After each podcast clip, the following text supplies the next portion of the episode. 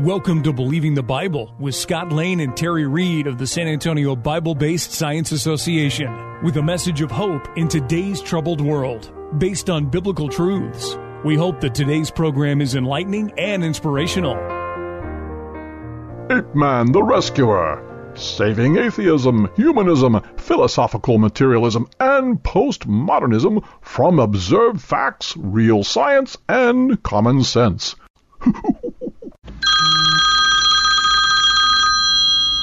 Hello. Is this Ape Man the Rescuer? I have another problem that I need your help with. Charles Darwin said that if it could be demonstrated that any complex organ existed which could not possibly have been formed by numerous successive slight modifications, my theory would absolutely break down. So what's the big deal? Nobody really reads his books anyway. I mean, most people don't even know the whole title, right? You mean on the origin of species by means of natural selection or the preservation of favored races in the struggle for life? Yeah, and even misspelled favored. well, trust me, some people do read it, and what Darwin feared has happened. There's a bacterial flagellum that works like an outboard motor. It could not possibly have been put together by numerous successive slide modifications. Don't panic. Is there anything that even resembles the bacterial flagellum? Well, there are some bacteria with injectors called the type 3 secretion system that work like a hypodermic needle. It may resemble a bacteria flagellum and contains a few similar components. That's all you need. Then you just tell a just so story of how those injector thingies evolved into those flagellum thingies. But the flagellum is far more complicated with over 40 proteins. The injector has only 10. That doesn't matter.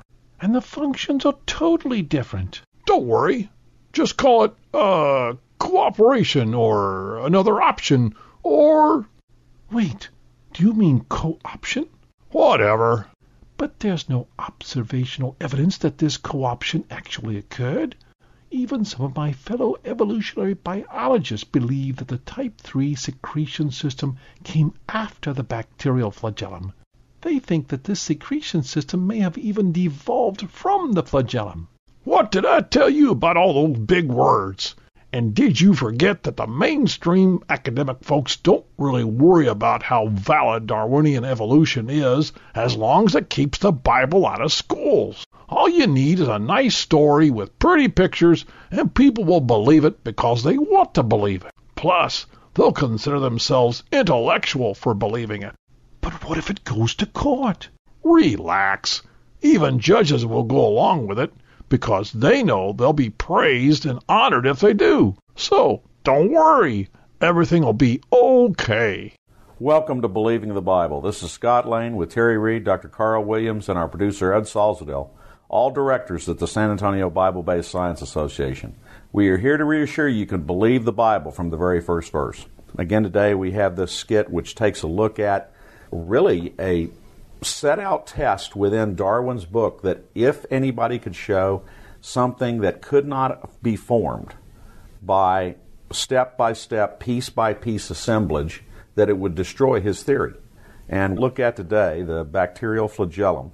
It's a incredibly complex and finely tuned coordination which attests to the work of a master designer.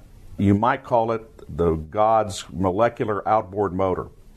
Its most interesting aspect is that it is attached to and rotated by a tiny electrical motor made of different kinds of proteins. Like an electrical motor, the flagellum contains a rod which operates as a drive shaft, a hook which operates as a universal joint, L and P rings, which are bushings and bearings, S and M rings, which operate as rotor, and a C ring and stud, which are a stator. If you're not an engineer, all those are engineering terms that are standard in a motor setup. The flagellar filament it acts as a propeller, is attached to a flagellar motor via the hook. To function completely, the flagellum requires over 40 different proteins. The electrical power driving the motor is supplied by the voltage difference developed across the cell membrane. This motor is one of nature's best molecular machines. some scientists have called the bacterial flagella the most efficient machine in the universe, rotating at speeds up to 17,000 rotations per minute. Pretty good. Pretty good. Pretty, well, Pretty good. pretty good. Okay, all right. All right. You make one. Well, anyway, you know, obviously it's so much similar to a hypodermic needle that is pretty much straight and doesn't tate or move that they can make it into a flagellum. Uh huh. Of course, that's one of the things that was discussed in there is that there is a system which has 10 pieces of this, which they then say, okay, well, ooh, there's a transition piece. There's something that could be, that incidentally doesn't move, that is a secretion device and can be added to here.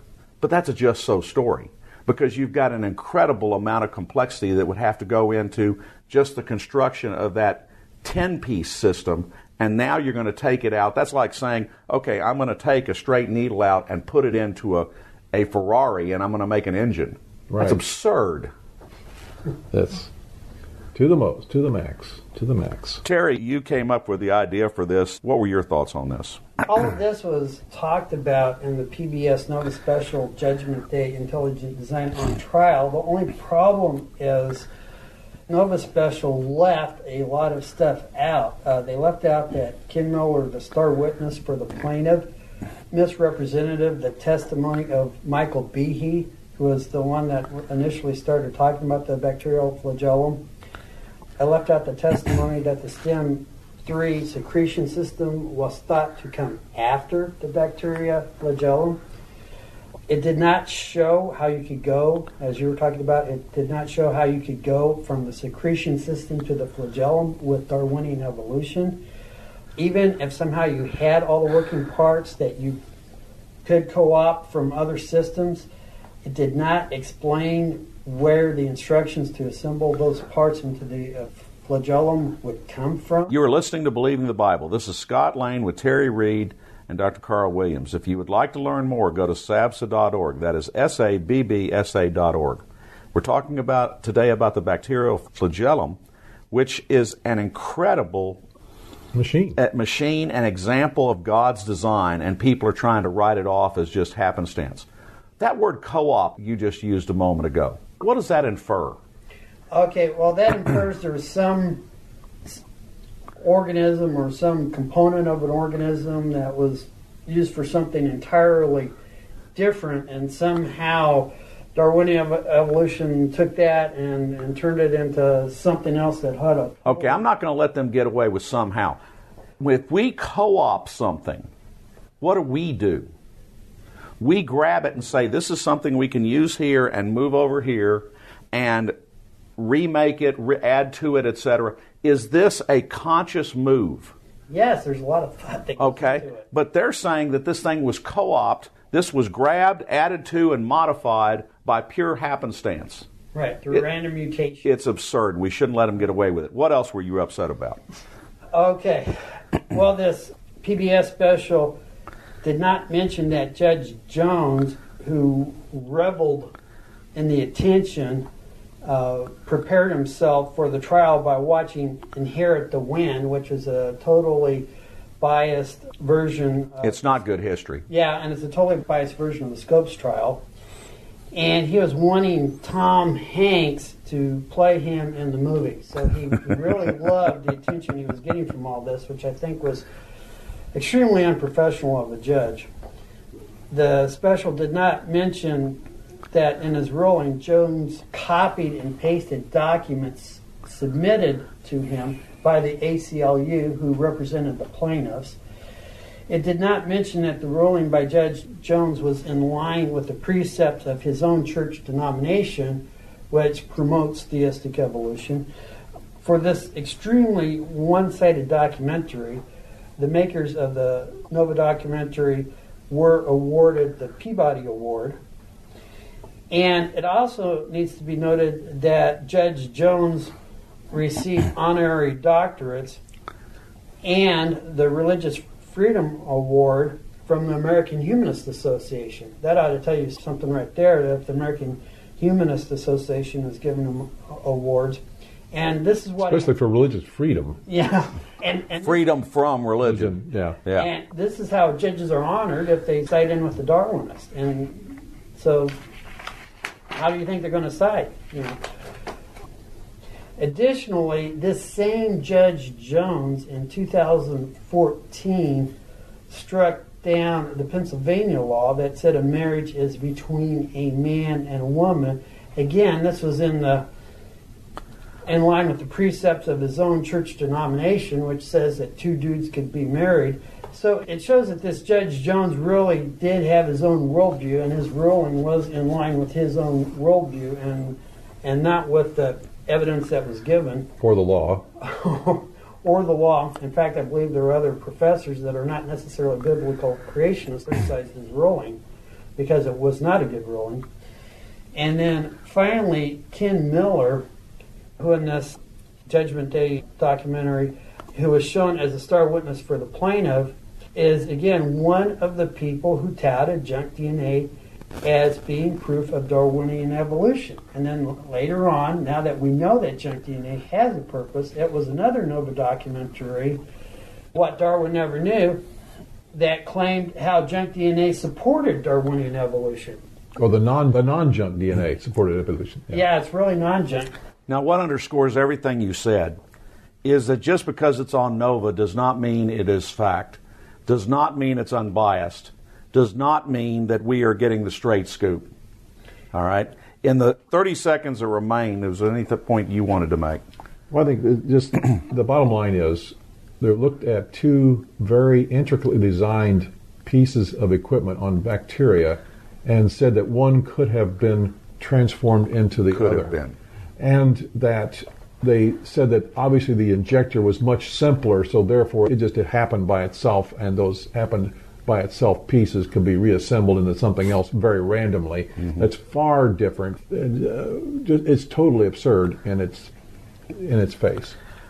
Our ability to try and write God out of the story should scare us. Information for creation events in our area are on our website's calendar page. For more information or to schedule a presentation, go to sabsa.org or call 210-599-7240. When you go to our website, you can click on a link to our newsletter. Our website has a link for contact information on which you can order our newsletter to be emailed to you or you can call us. Also go to whyshouldyoubelieve.com. That is Terry's website containing articles looking at current day issues from a biblical perspective. SABSA meets the second Tuesday of each month at 7 p.m. We are now meeting at Faith Lutheran Church just south of the corner of Jones Maltsberger and Thousand Oaks. There you will find biblical apologetics and creation science teaching found nowhere else in Bexar County, as well as the availability of books and videos on these important subjects. If you missed any part of this show, you can listen to the show anytime by going to the AM 630 KSLR, the Word in South Texas website. Click on KSLR Podcast, scroll down until you find Believing the Bible. Please join us again next Saturday for Believing the Bible. I'm Scott Lane, and for Terry Reed, Dr. Carl Williams, and Ed Salzville, thanks for listening, and, and we hope you found today a reason to believe the Bible.